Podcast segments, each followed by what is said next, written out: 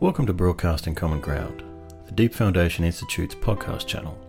In this series, DFI's Rumble, we will be speaking with opposing industry representatives, asking hard questions and facilitating a polite argument. In this episode, Ross McGillivray and Kevin Johnson discuss the installation, design, and verification of helical piles. Sponsored by ECA.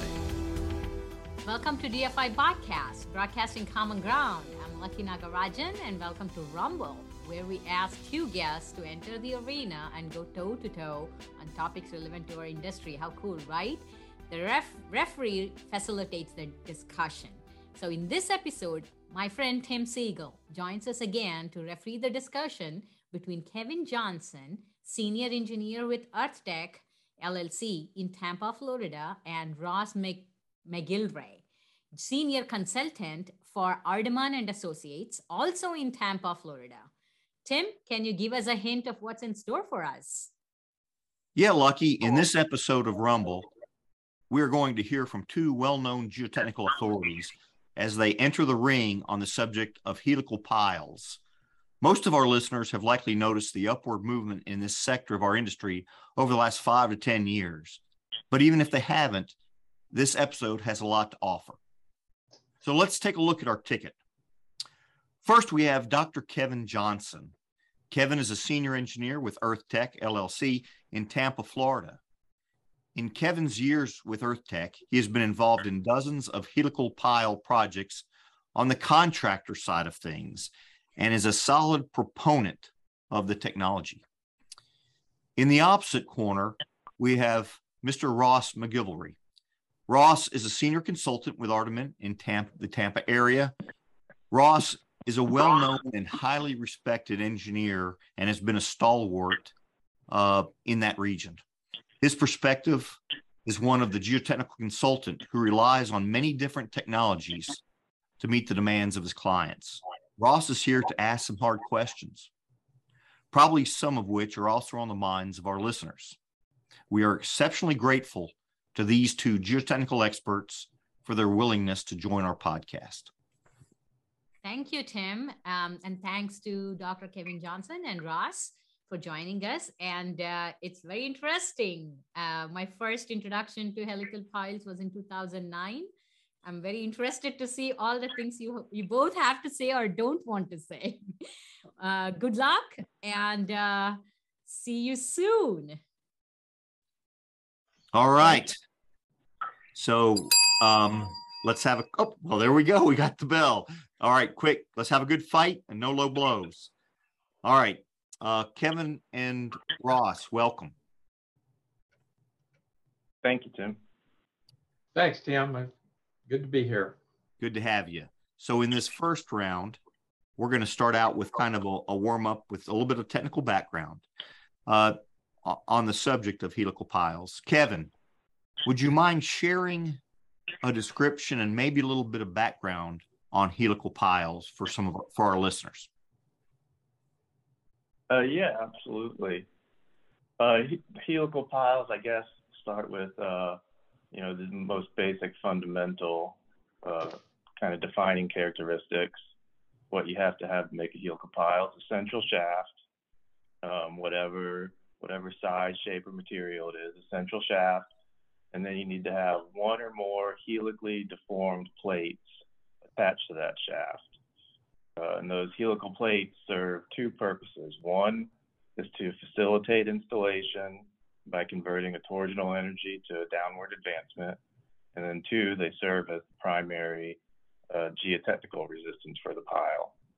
Uh, those helical plates, they need to be a true helix shape, uh, meaning they need to have a constant pitch and they need to uh, track the same path as they go down. And, and really that's it. That's all that makes the pile, you know, and, and an anchorage uh, at the top of the pile and and that's it. Uh, as far as their background goes, they've been around for a long time. Uh, they've been around since I believe they got their start back in the early 1800s, and uh, it wasn't until uh, the 20th century with the huge advancements in, in hydraulic machinery and, and rotary equipment that really installation of went from you know, man and donkey power to actual machine power. And, you know, ever since then, they've just grown exponentially. Uh, you know, historically, they were started out being used for light structures and underpinning, but people started using them in buildings, they got adopted into the codes. Uh, International Building Code adopted them in 2009, and that was on the heels of uh, the ICC document AC358, which came out just a couple of years before, which kind of laid the groundwork for setting standards on how these things need to be manufactured. And since then, they've been a part of the IBC and been used on buildings all over. Very good. Well, thank you, Kevin. Ross, we're going to go to you. Um, you have been in practice for some time. Is there anything that you would add to the description or background of helical piles? And is there anything that Kevin said that might come as a surprise to you? Well, I was surprised a little bit on how early, uh, but uh, other than that, no, I think uh, I understand, and and uh, I've used helical piles upon occasion. Uh, used them once, uh, actually telephone pole anchors to hold down a vault against hydraulic uplift, and and we installed those, tapping on them with a sledgehammer and walking around in the circle with the bar. Um, and uh, I've used them in some other locations, but you got to be careful when you use them that you've got the right application and the right soil profile. Uh, I, I, don't think vertical helical piles can take significant lateral load. Uh, Kevin may uh, uh, argue that point, and I'll be glad to listen to it. And uh, you need to look at the required load per helical and, and the depth of bearing to decide what what uh, whether this is the type of pile that's going to work for your application. Underpinning light structures undergoing different differential settlement distress, I'm okay with that. I've used them for that. Uh, but other locations, uh, not so much. And in, in a very deep soft soil profile, I'm not sure that's the right type of pot. Well, you know, that brings up a good point. You know, that's kind of how the evolution of our industry has been that we we you know te- as technology come in they take on uh uh, what you know there's really no such thing as a small project but let's just say smaller lighter projects and then as that technology gets proven it gets up you know it increases in size and increases in in uh, probably their aggressiveness so you know, Kevin, could you share with us kind of a range of applications or project size or soil conditions that you have seen helical piles be successful? Yeah, absolutely. And I'll, you know, I'll, I'll challenge some of Ross's points there. Um, yeah, we definitely use them for lateral loads. Um, lateral loading, it, it's all just a function. It's a, you know, it's a round steel pipe. You definitely want to use the uh, the round shaft versus a square shaft for lateral loading. Uh, but then once you go to the round shaft, uh, it's just a it's just a round hollow pipe like any other, and depending on the lateral load that you need, you just make sure you have the right size pipe. Um, you know, we've used them for for lateral loads uh, up in the up in the 15 kip allowable range, I would say. Um, what diameter would that be, Kevin, for 15 kips? What what diameter of pipe? Uh, that would be a four and a half inch or five and a half inch. We've used a we've used a four and a half inch. No, I'm sorry. We've used we we for a for a 13 kip lateral load, we have used a five and a half inch. Um, and then of course it also depends on what axial load you combine with that because you have to you have to split that axial and, and lateral. We've used one, we've done one application where we had a hundred kip axial and uh, and a 12 kip lateral at the same time. And for there, what we for that what we did was a uh, a four and a half inch down the majority of the pile length, and then in the upper 20 feet we went to a believe a seven and five eighths inch. That one was a pretty significant uh, combination of axial and lateral. Um, so we've definitely used them for are fairly high. You know, in axial loads, we've gone up to we've gone up to maybe 120 kips, 60 ton allowable loads. Um, you know, load tested them up to you know 120 tons, 240 kips. But I've seen them. I've been uh, you know, I've not been involved with, but been privy to other projects and and and talked to others about projects where they've gone up to uh, 200 tons allowable. These things with 200 uh, tons. with shaft, yeah, Woo. with uh, with with 12 inch diameter shafts, and I've seen them up to up to 18 inch diameter shafts. I've I've seen it was either 18 or a 24 inch shaft and a and a 48 inch diameter helix.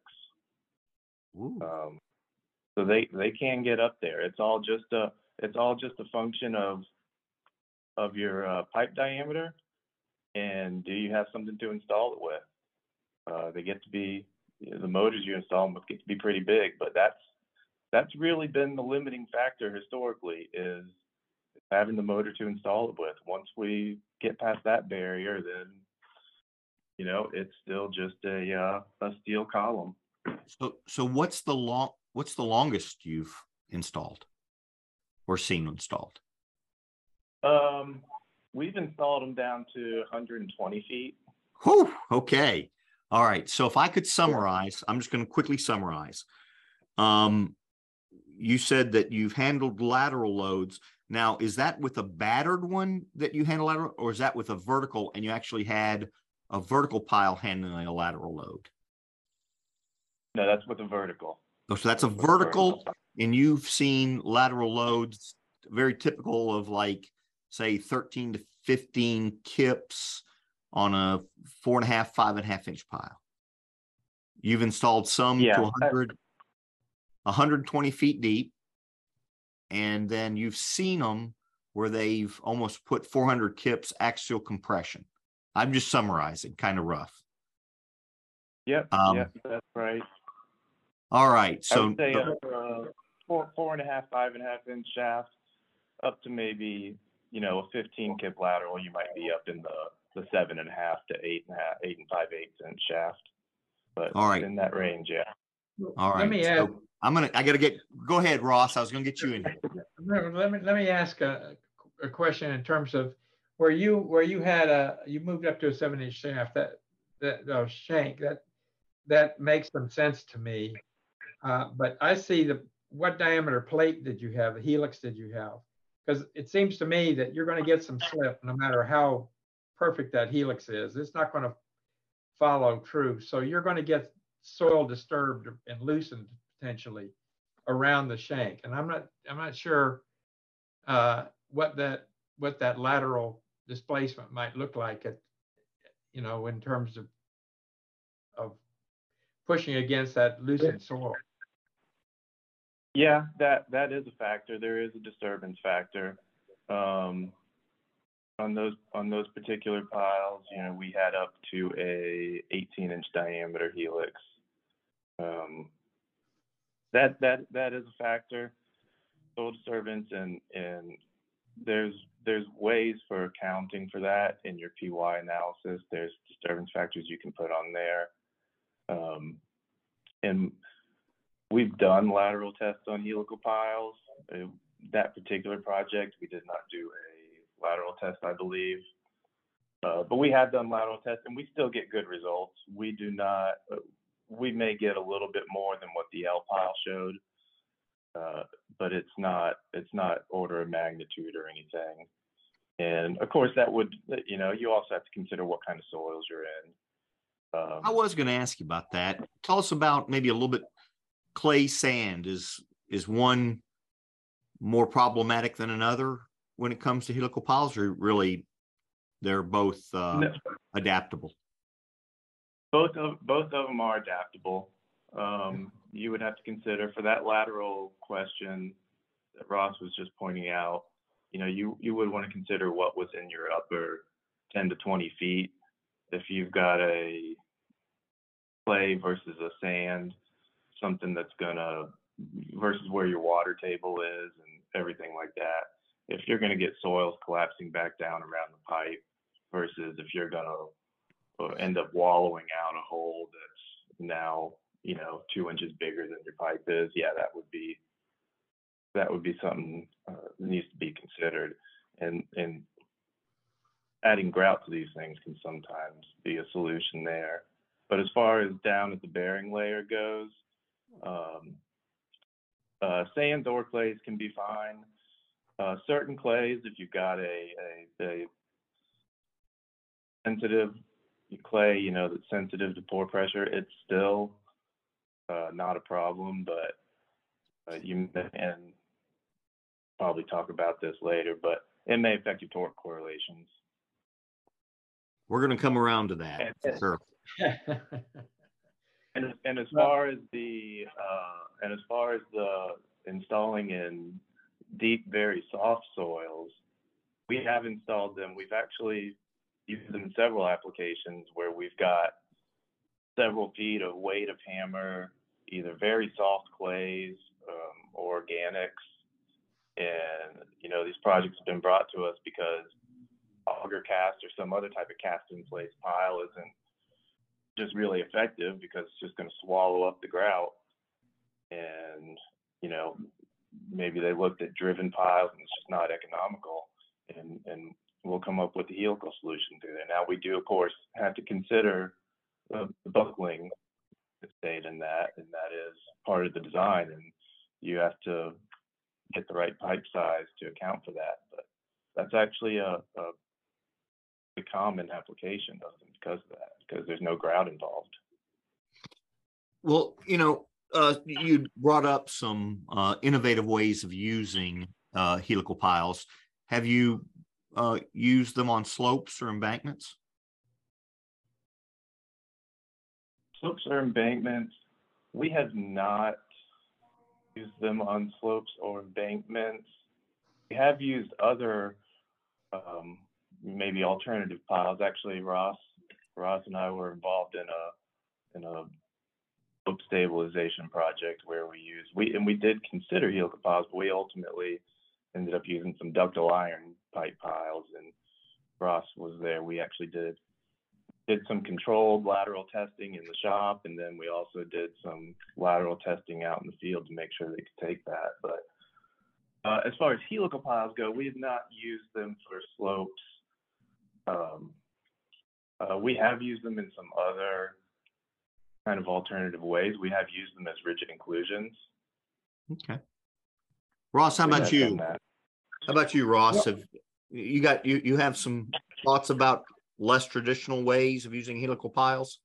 Well, I've used them as tiebacks for sheet pile walls, and and they're a good uh, uh, alternative there, with the exception that you've got to have a hole big enough to put the plate through, and then patch that hole. So, but uh, uh, in that in the particular case that I used them, they they were very effective. It wasn't a very tall wall, uh, but there would be no reason why you couldn't spin them in if you've got the right equipment to, to do that.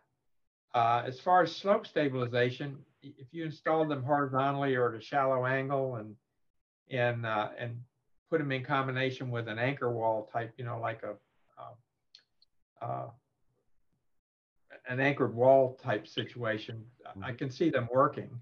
But uh, as Kevin noted, we, I use them, the ductile iron, to stabilize the slope of a dam that was that was settling differentially on the face and failing on the face, and uh, and uh, that they were very effective. And I've been monitoring them now. We did that two years ago, I think, Kevin, and they're they're working fine. Nothing's moving, so I feel good about that. I've used uh, drilled cast in place piles, vertical, uh, to uh, stabilize slopes. A project in in uh, uh, Georgia, South Carolina border. Uh, and uh, in general, uh, slope stabilization, I think with helical, helical piles, you could do it, but I'm not sure that uh, vertical piles or soil nails aren't as good or better a solution for that. I just wonder, um, I, you know, were those anchors that you put in uh, in the sheet pile wall, how far back from the wall face did you extend those helical piles horizontally? you would treat them as if they were in a little anchor wall. So they've okay. got to be outside of the, their passive uh, uh, zone has got to be outside of the active zone of the wall. So, so that's pretty back, far. That could be pretty far on a tall wall. This was not a real tall wall, so it okay. wasn't wasn't that big a deal. They weren't that long, but uh, if you could put one in, I don't know. Kevin can tell us how how long he could put in a horizontal one. Uh, that's equipment controlled system, I would think. But you'd probably be using something like a 12 inch or 14 inch plate, something like that. Yeah, yeah, it, it, it could be done. Probably something with a, it would depend on the exact application, but I mean, there would really be no limit to, uh, to how long of a pile you could put in horizontally. You know, it would just depend, but it, it could absolutely be a feasible application. Well, Kevin, how, how well do they pull themselves in versus you need crowd or push on them to, to keep them moving? They, they pull themselves in to where you need little to no crowd. If, if those, if those helices are actually manufactured well, uh, and you're in you're in good soil, you're in a, a, a medium dense or medium firm or medium stiff soil, uh, they will just pull themselves down with little to no crowd, and, and that's the ideal situation. Very cool. I think in a soldier pile wall, they would work extremely well. In a, in a sheet pile wall, maybe not as well because of the having to go through the wall with the plates. But for a soldier pile wall, you don't have that problem uh, they could be a great solution. Um, I've not used it for that, but I wouldn't. I, I never say no to anything. Basically, I'm, I'm going to look and see what looks like it might work. I think that's true about geotechs. I, that that especially consultants, right? We we want we look at the whole the whole tool bag to find the right one. All right. Well, well done, gentlemen. That's the end of round one. So let's take a short break and we'll be back.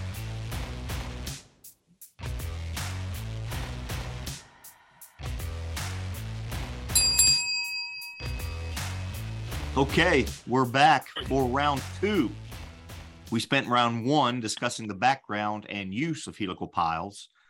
Now let's shift gears for round two and talk about construction techniques. Helical piles can be installed in a variety of ways.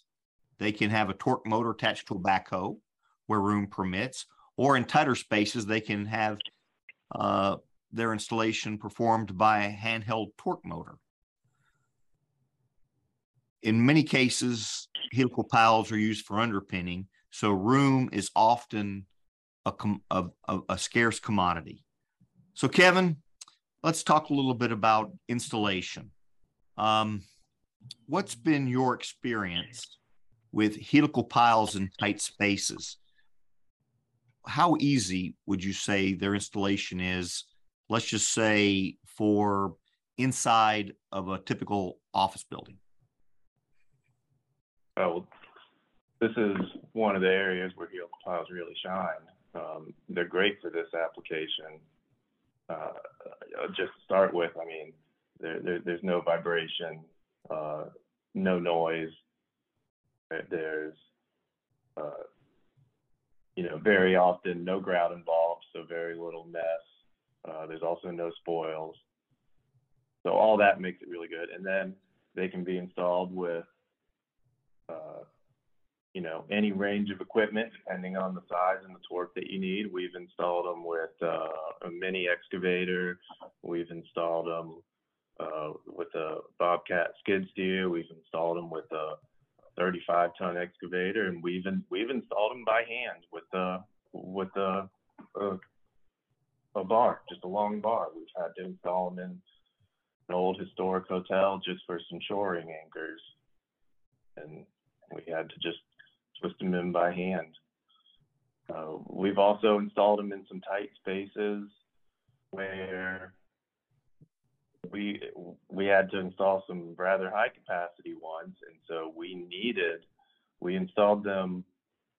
We needed a, a 90,000 foot pound motor, but the rig that was needed, which was a, a either a 25 or 35 ton excavator, which was needed, was not fitting there. So we mounted the motor to something smaller, a skid steer or something, and we actually we tied them off things. We've used other things because you have to keep that rig stable while it twists, and then run the hydraulic hoses out to the excavator outside so that it could actually run the motor. Um, Kevin, that's awesome. I mean, that it, it certainly uh, is noted that helical piles are very flexible and they can be installed with a, a variety of ways. But, you know, from a consultant standpoint, you know, we, we generally like to see things done over and over again so we can get an empirical basis.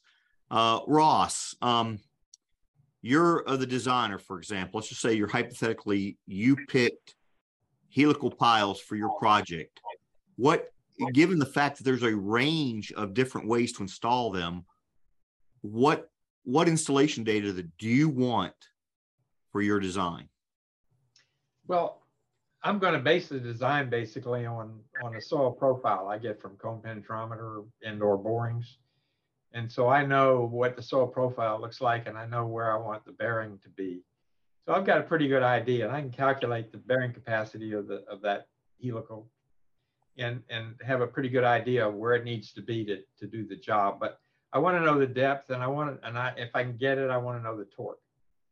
Uh, but I don't rely on the torque for capacity. I'm relying on the torque to tell me that I got into the layer that I wanted to bury in. So because the torque tells you nothing about what's below that helical. All its measurements are at the helical. So if you in and I think the, the weak spot is is if you've got a situation where you have something weak below a hard layer, that's that may refuse the the the uh, helical. That's where the problems can come for. So you want to be sure that you penetrated the zone where you were expecting to get the bearing that you were looking for. Um, and then uh, as far as uplift resistance, I think the torque does give you valuable information in terms of soil strength because there the plates penetrated the layer you're expecting to generate your resistance in. So uh, if the loads are high, the appellation, it, uh, uh, it, you know, I, I, want some load tests generally, uh, except in very, you know, where I know I've got lots of capacity and I'm underpinning a light building and I'm just going below a, the layer that's causing differential settlement, let's say, then I may not be worrying about a load test, but otherwise I would certainly want load tests. And if I was using it for lateral load, I sure as heck would want a load test, just like we did on the ductiles to, to verify that, yeah, we're going to get what we think we're going to get. Very good. Very good.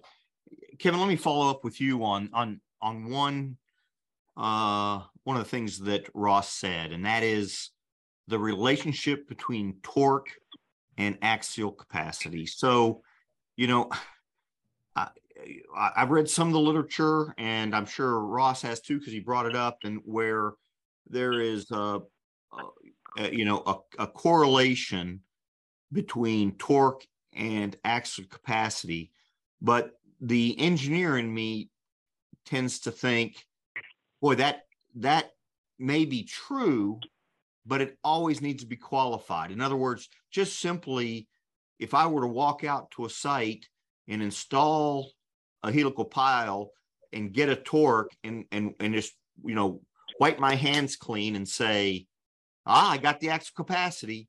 That seems to be could be a little bit. Uh, I won't say you know that'd be concerning. So so what what's your take on this? Is is the torque versus axial capacity? Is it is it uh, black and white, or is there qualifications that need to be made? No, there's definitely qualifications, and I will I will almost 100% agree with uh, with Ross on this one. However, those torque correlations, there is a lot of empirical data out there to support those. Uh, but again, you do have to look at your application. Those torque correlations, you know, there's only a ton of data for certain size shafts, you know, anything from a, from a square bar to a, a two and seven eighths round up to maybe a four and a half inch. Once you get bigger than a four and a half inch pile, it, kind of goes out the window. Um, you know, and you also have to look at your soils. Torque correlations are, are really good in they're really good in granular soils, um, and some clays too. You know, I, we would all we almost always perform load tests. I can think of maybe one or two jobs that were just very small, uh, lightly loaded underpinning type jobs. We, but but even the light ones, we do a load test. Um, we always do a load test, and I also we always we always perform a theoretical bearing capacity calculation. Uh, so the, the, torque is a is a is a good QA QC measure, and it tells you a lot of information about that installation, about the soil profile that you're in, and and about the condition of your pile. Uh, but no, I, I, I, agree. We a load test is always important. Um, we almost always back it up with the load test. Well, let's let me ask you this about load testing. So I I, I for I love load tests. I I kind of think it's one of the fun things where you actually get to see things perform and evaluate how good our predictive models or predictive calculations are. Um, I've not performed a load test on a helical pile. Is there, are they, is it common to instrument them? And if, do, what instruments would you put in one if you wanted to say get the distribution in uh, axial load along uh, the helical pile? Uh, I've I've seen them instrumented. Um, I've I've seen them instrumented both, you know, in, in the research world, but I've also seen them instrumented in practice for jobs, and um, usually it's it's where the interior of the pile is grouted and they've dropped a bar down in there and tied some sister bars off to it. Uh, I've never done an instrumented helical pile load test. I've done a ton of uh, load tests on helical piles, uh, but not one instrumented with sister bars. And that, well, I've done I've done both static load tests and I've also done dynamic and rapid load tests on piles. And then those are of course instrumented with the accelerometers that are needed for that. But uh, no, I was going to ask you that same question. Did you have you ever run a dynamic test? That was one of my questions. So you have actually performed a dynamic test on on these. Yes. Well, what do you think? Are we see that data, Tim? I know this. We got to get the PDA guys back out here. Um, we get Paul and uh, and Greg to fight over this. Um, interesting. Wow. Okay. So, um, Ross, I want to come back to you. Um, let's say that you are engaged uh, and you've got a specific project uh, tell me what would be the conditions of those projects that would make an ideal helical pile job? Well, for me, as I said, an underpinning situation where we've got a building that's performing poorly, uh, we've we've we you can't go banging around next to it. You need to do something that's that's not intrusive and uh, and helical pile is, a, is an ideal application for that. And uh, you can uh, in there, I'm going to expect to have a shallow peat layer or some other soft layer that's causing the settlement problems that we're trying to get through down to a, a, a more uh, firm layer. And so it's pretty easy to tell when you got down to where you need to be. And I think it's pretty re- easy to figure out that, yeah, if I have this size plate, it's going to carry this size load, and that's what I need to stabilize the structure. So that'd be my primary uh, uh, use of the system. As I said, I've used them for for uh, uh anchored wall type approaches, and I could see that they could be a, a, a good way to do it. And I would certainly consider helicals for that. Again, especially if you're in an environment, urban environment, for instance, where you're worrying about um, uh, disturbance and, and adjacent buildings because you got to reach out beyond that wall. You're getting off your property line here, and you don't want to be causing problems with the neighbors. So helical might be a good good solution there. I wouldn't want to use it. I wouldn't want to use it uh, in a situation where, which we have often in Florida, a, a hard pan layer down around five, six, ten feet that's underlain by loose material or soft material. Because getting the, that auger through that hard layer is going to be a nightmare if you can do it at all. And um, it's, uh, but you've got the risk of punching if you put any significant load on it on that thin layer. So uh, that's that's an area where I would I would not consider the, the helical as a good solution. Um, so and real deep, thick, soft layers, I'm still I'm still on the fence on that. I'm, I would have been an absolute no before Kevin was talking, but uh, if he can convince me I don't have a buckling problem, then then I might consider it for that. Uh, also, where you have if let's suppose I've got significant uplift that I need, but I've got a very soft soil down to a very hard layer that I can't penetrate mm. with the halo I'm not going to get a lot of uplift capacity out of it. Uh, and I'm not going to be able to get through that hard layer. And that's where a micropile approach is going to be a better solution. So you got to fit the solution to the problem, basically.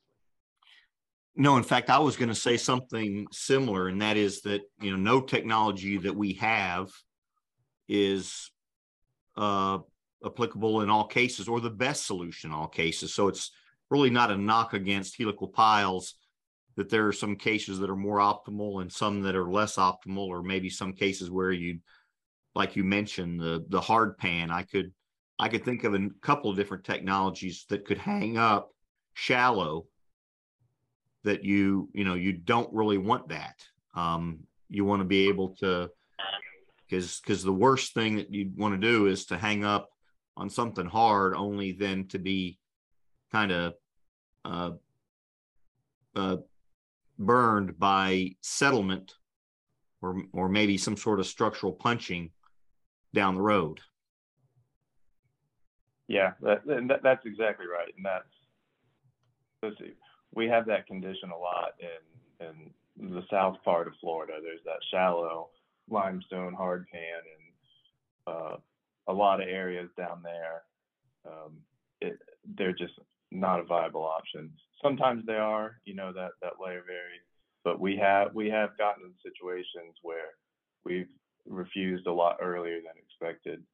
Uh, you know, when we do a, a helical design, we always look at the soil profile we look at what torque we're expecting to get, um, and we're always expecting to get that torque within a certain range of depth. If if we hit it too early, then you know the operator knows to call us. Um, if we get to the bottom of that range and haven't gotten any kind of uptick in torque, then you know they know to call us. Uh, also, the nice thing about being a design builder, having that uh, direct line of communication with the field. But but yeah, there's there's definitely the same thing with the uplift application. Um, another one that you have to be careful with is liquefiable soils. Um, we had a we had a project where uh, we were going down to our bearing layer, but it was it was there was some liquefiable soils up above, and basically we had a you know, when I say we're looking to get our expected capacity in a certain range of depth, we had a very, very narrow range that that we were looking to get that in. So yeah, there, there's definitely applications where where they're not uh, the best solution.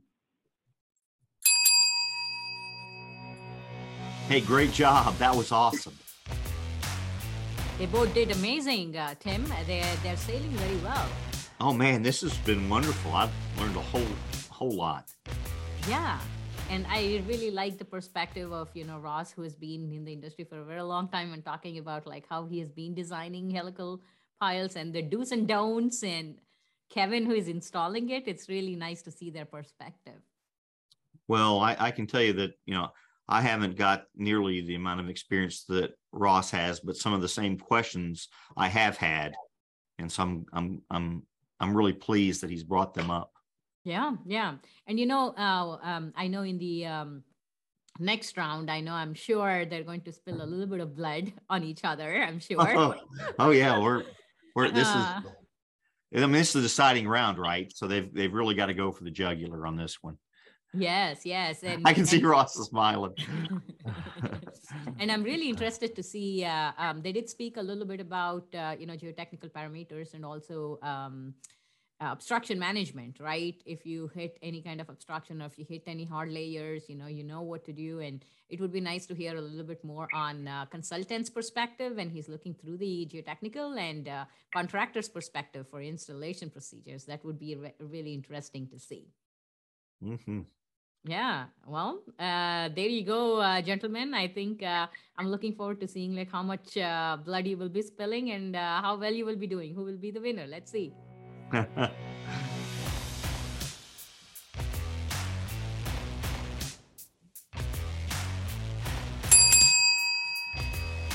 All right, we are back for our third and final round on helical piles. So, our first few rounds, we've gotten, we've looked into construction aspects, design aspects, a little bit of background information. And now, what we're going to do is kind of look at the communication between the consultant and the design builder or the contractor and see what their expectations are uh, with one another. So, Kevin, I'm going to start with you this time.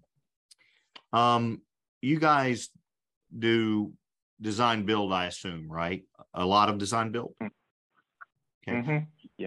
Do would you say you do more design build than design bid build, in particularly with helical? Uh, ab- ab- absolutely, yeah. Uh, Ninety-five percent Oh. design build. All right. So here's your chance. Tell us a couple of things. First, you can tell us um, what information do you think a consultant uh, should include? And I, I guess I, I, guess I should let me reword that. What information would you like to see in a geotechnical report to help you with your design build? In the geotechnical report, uh, a good set of borings, uh, really, uh, is the main thing. Borings Uh, or, or. CPT? Um, SPT. S- S- SPT, uh, for helicals, I think, uh, just because you can get a better classification of the soil type. Um, that also that, that also varies from region to region around the country. So uh, it, it could go either way, but in general with helicals, I I want a good understanding of what I want some to have, have seen a sample of that soil. Um, but it's it- maybe the problem we run into a lot is maybe the depth of borings. Um, a lot of times, uh, we'll get a set of borings and and we're asked to give a price for helical piles, and you know, we just have to say there's this is probably a good helical profile, but we're not going to get capacity in 25 feet. So, you know, we'll probably end up going deeper. We just don't know how much deeper. And, you know, we can give you a unit price for extensions, but uh, as far as the geotech report goes, uh, just a good set of, of, of borings. What would you say is the, what depth would you like to see the borings? Is it, would you like them to see go down to rock? Or would you like to see them, you know, like 50 feet or what? Tell us, I mean, the, the geo, geotechnical consultants out there, they want to know what, what do you want to see? Yeah, I I would like to see them go down to either rock or some very dense layer. Um, right, you know, depending on on the the size and and uh, loads on the building, I want to see him go down to some kind of bearing layer, something that can be considered a bearing layer. I mean, really, it, it, it would be that way for any other type of pile you were putting in. Um, you know, I don't want to see a boring that goes down and stops in the middle of weight of hammer muck. It doesn't tell me what's down below that. Well, any lab tests? Uh, lab tests. Uh, if if we're talking about clays, if if if we're talking about clays is the only option we have for a bearing layer, or is the best the best bearing layer down there? Yeah, lab tests uh, absolutely be valuable. What do you think? Uh, Atterberg limits and moisture content is that enough? Yeah, yeah, I'd want outer Atterberg limits, moisture content, um, maybe in in some cases some uh, some shear testing. Okay. But Atterberg limits and moisture content will tell you a lot. Okay. Ross, you what do you want to see in a design builder? You've you have made some recommendations, and then the owner has come back to you and said, uh, "Engineer McGillivray, we're going to give you the set of plans of the design builder, and you're going to review them." What information do you want to know about from the design builder? Well, first thing I want to do is argue about SPT versus CPT. oh, I am a conehead. My, my son, uh, for years, working for Paul Mayne, uh, I will tell you, I have done projects. We did a project here in Florida when when Joe Amon was was around, where we did borings, and Joe came to me and said, "Ross, can we send the cone over and get some good data?" So the reality is a cone, and in fact, I did the same thing in Louisiana on a on a sound well project, where uh, I convinced the the Louisiana DOT that uh, they'd be a lot better off doing CPTs than than borings uh, in their in their soil profile, because one, you get a very continuous sample. Two, get extremely good correlation with strength. I can I can do a strength profile that's extremely detailed that you can't get out of SPT, where you're doing a SPT five feet later, you do another one and so on. And I know they say they do them at strata changes, but it's every five feet. Let's, let's be real about it. And uh, it's nice to see the sample, but I have taken the boring logs that we have where we have both borings and CPTs and plotted the uh, N60 value against the calculated SPTN from my cones and, uh, and the soil profile classification from the cone. And the agreement is amazing. So I, to me, the continuity of, of CPT will, will give me way more data than I can get out of a boring. The, the downside of a CPT is if I hit the shallow hard layer again, I've got to drill through it in order to continue the CPT, or I, I can't get data below that point. In general, you'd like to have both, but, and you can live with SPTs. Uh, I can. I have for 20 years or 30 years before I became a conehead. But uh, uh, that's that's the the one thing. But from the standpoint of the designer, I, I like to to take something like a helical or or uh, soil nails or even micropiles to some degree uh, as a, uh, a, a cooperation between the the consultant engineer and the and the contractor as a designer. So a design build approach. And i think helicals are one of those that fit into a a design build approach. So for instance if i've designed a project for a pile foundations and kevin comes and he says well i, I think i can do this job with helicals uh, i'm not going to say no. I'm going to say prove it. Show me. And if it looks like it's going to do two things one it's going to solve the problem it's going to give me the capacity and performance that i need and two it's going to save the owner money then then i've got to agree that that's a good solution uh, so so that's the approach that I would take, Tim. Uh, I want to get really good soil profiles where I can, and and then give that data to a qualified contractor who uh, who uh, knows what he's doing, and uh, and then work together to solve the problem. And we did that on our our uh, slope stability problem, where I was able to go over to the yard and we sat up and worked out a scheme to run the lateral load test to make sure the piles could take the lateral load I wanted to take, just the pile itself. And then in the field, how did the install piles work? And so we got really good data and um, and and ultimately very good performance. And I, that's the way I want to approach a project. I, I don't see an adversarial role between the engineer and the contractor. Uh, I, I, don't think that does anybody any favors. But but that's uh, that's kind of my two cents in there. Well, Ross, let me. I, I love that. I love the statement you just said. I don't see it as an adversarial relationship. So, um, tell me if you, if you can boil it down to one or two ingredients in that relationship that make it successful, what are they? One is that they have somebody who knows what we're, you know, is talking on the same level. Like for instance, I get Kevin at, Earth Tech, who's got geotech and and can understand what I'm talking about. He can understand what I'm talking about, so we're not talking past each other.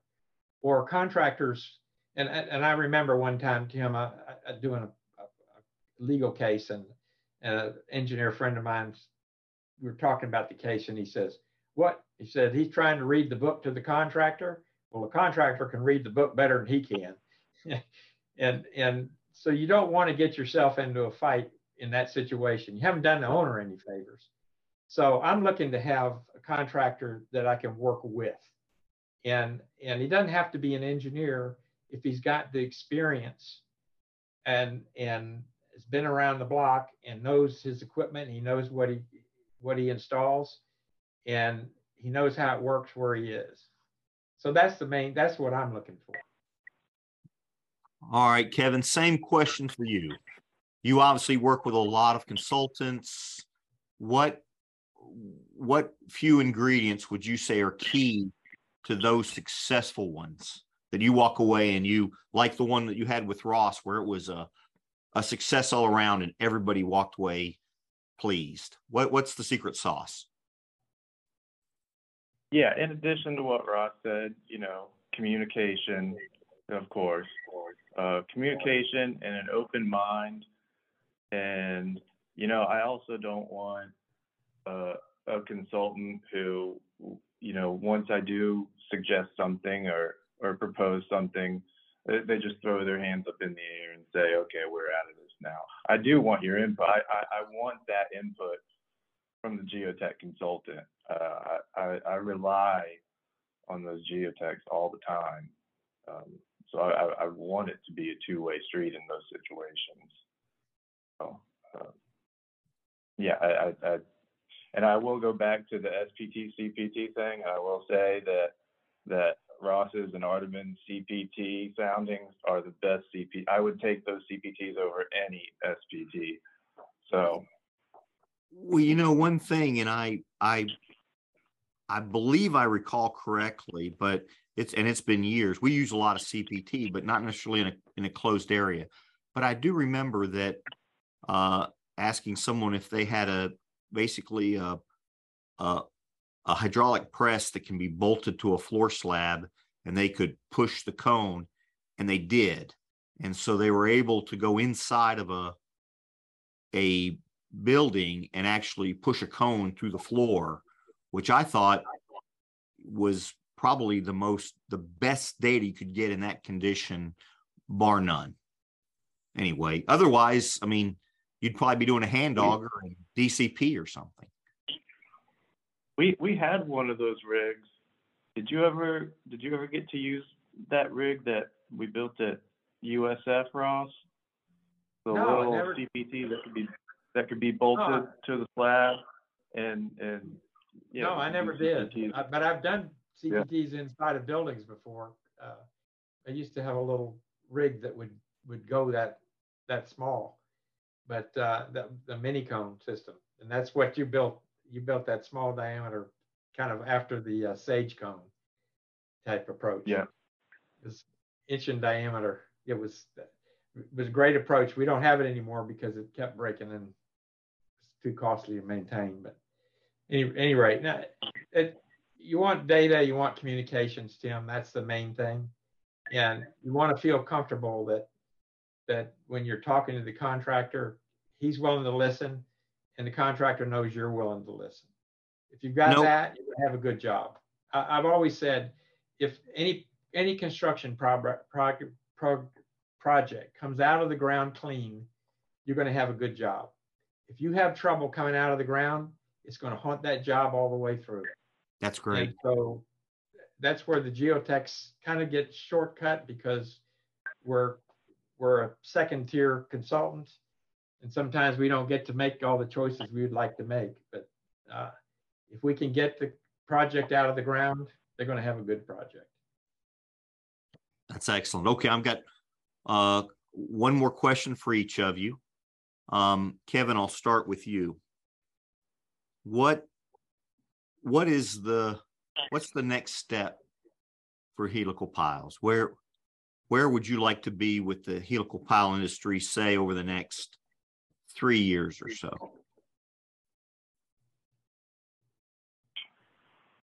You know, I mean, I, I, I think it's headed in the right direction.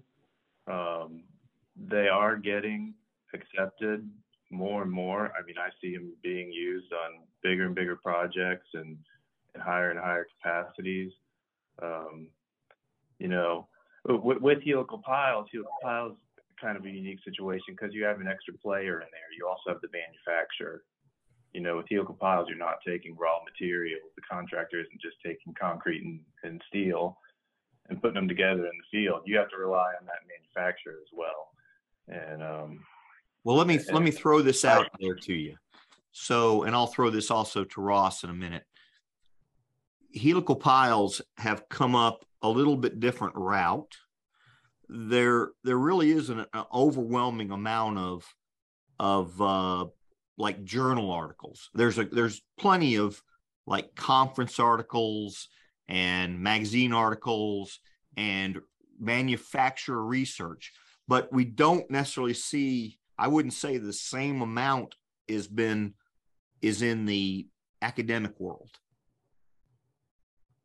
Is that a, is that fair? Yeah. Yeah, that's fair. There there is some in the academic world. Um, you know, university, I believe University of British Columbia has had quite a few uh, helical pile studies that have been uh, really good with helical piles and sensitive fine grained soils. And I think it was a, a DFI published uh, paper last year. I think it was University of Toledo, I which saw was a really that good one. one. Heel, that, that, pile anchorage, which was an excellent one because that's always the anchorage is always a huge gray area. It's this overlap between the pile, the pile contractor, and the structural engineer. And so I, I think things like that are great, and there there should be uh, more of it, more of it in the academic world, like you said. Very good. Okay, Ross. Last question for you. Uh, so I just brought it up with Kevin that you know we we haven't seen um, probably compared to other site types of foundations, kind of that the the development in the academic world. Do you feel like that's necessary, or do you feel like we can bypass it and we're still on the right road? Uh, I really think you can bypass it because practicing engineers aren't really looking at journal articles at this point. I mean, back 20 or 30 years ago, there was a very close link between what was going on in, in academia and what was moving out into the into the construction and professional applications world. And now the, journal articles have begotten to be so scientific as opposed to engineering oriented uh, that I don't know that they're useful. So I think uh, publications like DFI and, and conferences are the better source and the more likely places that you're going to get uh, the practice, you know, where you're getting case histories, where you're getting application oriented uh, uh, development rather than pure way out scientific type stuff. Gotcha. So you don't think? So you don't? And I mean, I, I, mean, so you don't think it, it, there's a little bit of like legitimacy that's assigned, or it used to be. I mean, 20, 30 years ago, you know, you, if it was published in whatever the geotechnical journal, um, it kind of lent uh, legitimacy to the process. But what you're saying is you, that's probably changed now. The paradigm has shifted. It's not necessary. I, I think so. Uh, okay. I mean, I have a copy of of Casagrande's flow through, you know, seepage uh, papers sure. that he did in the Boston uh, ASCE. So, you know, at one time you were getting real engineering applications that you could get your arms around and say, I'm going to use that. Uh, you know, when Peck and these guys were, were really connected to the construction world. And I don't see academia as connected anymore. There are professors who are. I mean, Gray Mullins at, at USF has done some fantastic stuff. And, and some folks at Georgia Tech and, and Auburn are, are doing good work uh, that you can you can actually apply to what's going on. So I'm I'm happy with conference papers and and okay. professional organizations like DFI's publications. I think they they do a good job. That's great. Okay, gentlemen, we're near the end, but what I'm going to do is just open it up for maybe any last thoughts. Um, Ross, we'll start with you. Any final comments for our listeners? Well, I had one comment I wrote down. I, I think it, it was uh, I, wouldn't rule out helical piles on any project. I might not put them out front myself, but I would be willing to to uh, uh, consider the, them. But I would be very careful about when or where I propose them. And the problem I have as an engineer is I don't get to select the contractor. So I have contractors I have a lot of confidence in. I work with all the time. But there are some contractors out there, small guys, and some of them do uh, do do uh, helicals for sinkhole type work. Uh, and to me, they're scary because I'm not sure they know what they're doing. and and so when you put out a a system which may require a little bit more engineering and a little bit more technique from the contractor, uh, if you put that out front and it gets bid and the low bidders in there, that may not work out real well. So I'm perfectly happy putting out a sure thing and then letting somebody like Kevin come to me and say, well, you know, we think we could do this on helicals, and here's why. And as I said, if we can save the owner money and I'm happy with the that we can get the results, then I'm all for it. Very good. All right, Kevin, you get to have your get the final word. Yeah, I, I mean, I, I, I agree with Ross's final thoughts for the most part. You know, I'm, I'm biased as a design builder. Um, you know, and helical piles have, have just kind of evolved that way, kind of similar to the way ground improvement has. Um, you know, it just kind of lends itself to being a design build specialty contractor thing where we come in and say, hey, we we know what we can do with our equipment and with the manufacturers that we work with and and our methods, you know, we know that we can get these piles in uh, and get capacity out of them. But uh, I, I, you know, I just think uh, more, you know, an open mind and more communication uh, between all parties, uh, specialty contractor, geotech, and structural engineer, and the helical pile manufacturers. Um, you know, I think they're a great and very, very economical pile in many situations, and uh, and and one of the probably historically most underrated piles. But I, I think they're up, they're they're coming up quick. Very cool, gentlemen. That was wonderful. Lucky, I'm passing it over to you. Oh yeah, thank you. Um, I think they did very well, Tim. Um, I'm very uh, pleased at the way Ross was, you know, bringing in examples, and uh, Kevin was actually, you know, giving his perspective as a contractor. I really like the way they uh, tackled the last part of uh, round three. Um, and at the same time, I think, uh, you know, Ross and Kevin both had similar things to say. Listen carefully, right? It doesn't matter if you are a design engineer or a contractor. And uh, data, right? Uh, da- I'm not surprised to hear data and communication is the main key because that's the main key for everything that we do, right? That's, no, no. In fact, I, you know, I couldn't help but thinking while we were talking that if I had a project, I want both of these gentlemen on my team.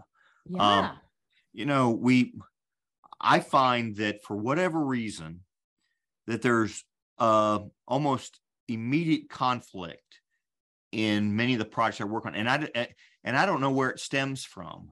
And but the fact is, is that we all win when the project wins, and the minute everybody gets that, and Ross got that, Kevin get that, they're talking that, about it.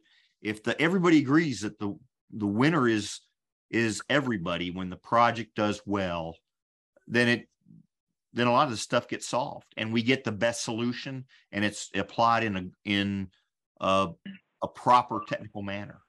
Yeah, and and I think uh, Ross and Kevin both had a wonderful thing to say about you know DFI and technical associations like this, right? I think they are the ones who are advancing the technology, and they are the ones who are bringing people like Ross and Kevin to talk about it. And uh, Kevin, I think I need to congratulate you on the workshop that you know that just happened, Helical Pile workshop through DFI, where you brought in the contractors, designers, and also the students to learn what helical pile pile world is right to show them because in schools like they only see a little bit of it in the textbook but not really know exactly what goes behind the design and also the technique uh, uh, technicality of uh, installation so congratulations for a successful event And I, I well on, on the and I'm also going to plug the DFI Journal. Uh, we we you know, uh, Ross, I, I couldn't agree with you more. I I some of the technical journals are now academic driven and and really have a hard time going getting bridging with practice. But I I will say that the DFI Journal it, it really embraces uh, practical solutions. I mean, it there may be some things that are more scientific, but there's certainly a lot of stuff that is much more driven by the practicing engineer.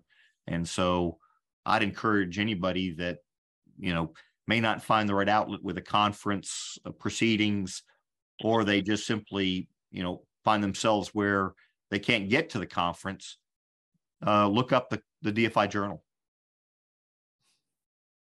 Yeah, and uh, thank you for wonderful comments that you had in the perspective. And I think this will be a very good episode for people to learn more about helical piles and people who use it as well. You know, um, brought back memories for me. So I'm sure there are a lot of people who will get memories back. Thank you. Thank you so much, Ross. And thank you, Kevin. Thank you, Tim. Yeah, that was that was great. Y'all, y'all are naturals. Yeah. Um, and and this concludes our uh, episode of DFI Rumble. And there is a lot more that's coming through DFI Broadcasting Common Ground. Keep your ear to the ground. On behalf of DFI, we hope you enjoyed this episode. The views, information, and opinions expressed during Deep Foundation Institute's podcasts are solely those of the individuals involved and do not necessarily represent those of DFI. DFI does not verify or take responsibility for the accuracy of the information contained, nor does it warrant that the information contained herein is suitable for any general or specific use. The podcast is available for private, non commercial use only. Editing, modification, or redistribution of this podcast is prohibited. Sponsored by ECA. Thanks for your time. Keep on surviving.